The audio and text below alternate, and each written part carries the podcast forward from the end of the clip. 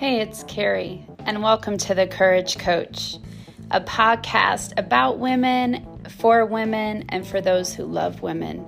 We're going to dive deep into some really juicy topics and have some of those conversations that maybe in the past we weren't ready to have or we weren't ready to share. Women have always been storytellers and they've always connected with one another through stories. Through other stories, we learn more about ourselves and each other.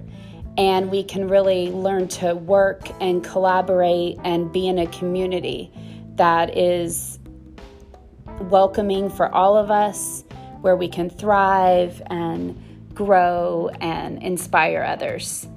So, join us for conversations about relationships, about marriage, about divorce, about kids, about coming out later in life, about mental health, about trauma, about the struggles of working and having a family, the struggles of setting aside setting aside yourself you know for years while you're focused either on a career or children or family members that you're caring for so, buckle up because we're about to have a really cool ride.